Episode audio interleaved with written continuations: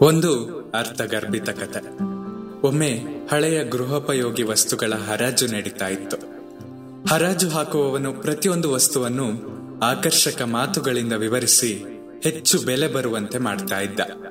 ಈ ಸೋಫಾ ವಿದೇಶದ್ದು. ನಮ್ಮ ದೇಶದಲ್ಲಿ ಇಂತಹದ್ದು ಸಿಗಕ್ಕಿಲ್ಲ. ಹೇಳಿ, ಬಹುಶಃ ಸಾವಿರ ರೂಪಾಯಿಯ ಹಳೆಯ ಸೋಫಾವನ್ನ ನಾಲ್ಕೈದು ಸಾವಿರ ರೂಪಾಯಿಗಳಿಗೆ ಮಾರ್ತಾ ಇದ್ದ. ಇದರಿಂದಾಗಿ ಎಲ್ಲ ವಸ್ತುಗಳು ಒಳ್ಳೊಳ್ಳೆಯ ಬೆಲೆಗೆ ಮಾರಾಟವಾದವು. ನಮಸ್ಕಾರ. ಕೇಳ್ತಾ ಇದ್ದೀರಾ ಅವಿಭಾಜಿತ ಪಾಡ್ಕಾಸ್ಟ್ ನಾನು ಸಂಕೇತ್ ಭಟ್. ಹರಾಜಿನ ಕೊನೆಯಲ್ಲಿ ಒಂದು ಹಳೆಯ ಹಾರ್ಮೋನಿಯಂ ಉಳಿದಿತ್ತು. ಹಾರ್ಮೋನಿಯಂ ಮೇಲೆ ತುಂಬಾ ಧೂಳಿತ್ತು. ಹಲವಾರು ವರ್ಷಗಳಿಂದ ಉಪಯೋಗಿಸಿರಲಿಲ್ಲ. ಆದ್ದರಿಂದ ಸ್ವರ ಬರುತ್ತದೋ ಇಲ್ಲವೋ ಎಂಬುದು ಕೂಡ ಗೊತ್ತಾಗ್ತಾ ಇರಲಿಲ್ಲ. ಆತ ಅಪರೂಪದ, ಎಲ್ಲೂ ಸಿಗದ ಹಾರ್ಮೋನಿಯಂ ಇದೆ. ಇದರ ಬೆಲೆ ಸಾವಿರ ರೂಪಾಯಿ ಎಂದು ಕೂಗಿದ. ಅದನ್ನು ಕೊಳ್ಳಲು ಯಾರೂ ಮುಂದೆ ಬರಲಿಲ್ಲ. ಪರಿಸ್ಥಿತಿಯನ್ನು ಮನಗಂಡ ಮಾರಾಟಗಾರ ಬೆಲೆ ಇಳಿಸಲಾಗಿದೆ. ಈಗ ಕೇವಲ ಐದು ನೂರು ರೂಪಾಯಿ ಎಂದಾಗಲೂ ಕೂಡ ಯಾರೂ ಬರಲಿಲ್ಲ. ಬೆಲೆ ಇಳಿಸುತ್ತಲೇ ಹೋದ. ಕೊನೆಗೆ ಐವತ್ತು ರೂಪಾಯಿಗೆ ಹಾರ್ಮೋನಿಯಂ ಎಂದಾಗಲೂ ಯಾರೂ ಬರಲಿಲ್ಲ. ಆಗ ಮೂಲೆಯಲ್ಲಿ ಕುಳಿತಿದ್ದ ಮುದುಕನೊಬ್ಬ ಎದ್ದು ಹಾರ್ಮೋನಿಯಂ ಬಳಿ ಬಂದು, ನನಗೆ ಸ್ವಲ್ಪ ಸಮಯ ಕೊಡ್ತೀರಾ? ಎಂದು ಕೇಳಿದ. ಹಾರ್ಮೋನಿಯಂ ಮೇಲಿದ್ದ ಧೂಳನ್ನು ಚೆನ್ನಾಗಿ ಒರೆಸಿದ. ತಿದಿಯನ್ನು, ಮನೆಗಳನ್ನು ಶ್ರುತಿ ಬಿರಡೆಗಳನ್ನು ಎಳೆದು ತಳಿ ಹೊಂದಾಣಿಕೆ ಮಾಡಿದ.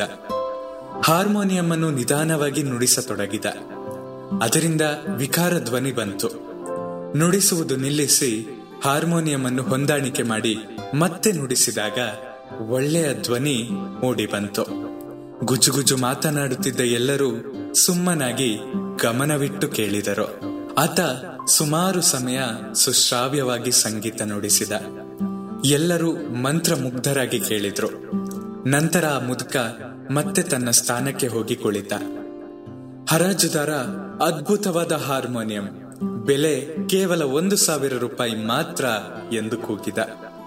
ಯಾರೋ ಎರಡು ಸಾವಿರ ಎಂದ್ರು, ಮತ್ತೊಬ್ಬರು ಮೂರು ಸಾವಿರ ಎಂದ್ರು.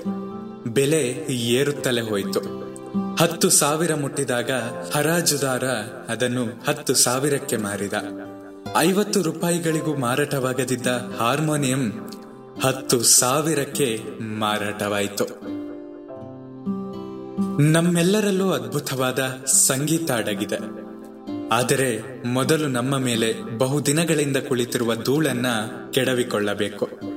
ನಾನು ದಡ್ಡ, ಹಿಂದುಳಿದವನು, ನನ್ನಿಂದೇನಾಗುತ್ತೆ? ಇಂತಹ ನಮ್ಮದೇ ಕೀಳರಿಮೆಗಳು ನಮ್ಮ ಮೇಲೆ ಕವಿದಿರುವ ಧೂಳು.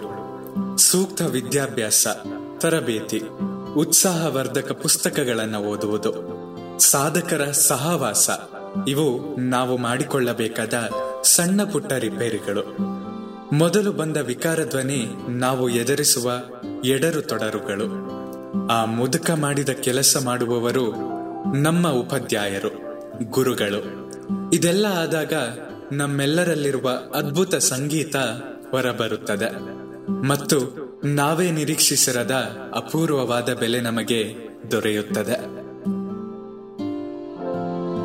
ನಿಮ್ಮ ಪ್ರೀತಿ ಹಾಗೂ ಪ್ರೋತ್ಸಾಹ ಸದಾ ಹೀಗೆ ನನ್ನ ಮೇಲೆ ಇರಲಿ. ನಿಮ್ಮ ಅನಿಸಿಕೆಗಳನ್ನ ನನ್ನ ಬಳಿ ಹಂಚಿಕೊಳ್ಳಿ. ಸದಾ ಕೇಳ್ತಾ ಇರಿ ಅವಿಭಾಜಿತ ಪಾಡ್ಕಾಸ್ಟ್ ನಾನು ಸಂಕೇತ್ ಭಟ್. ಧನ್ಯವಾದಗಳು.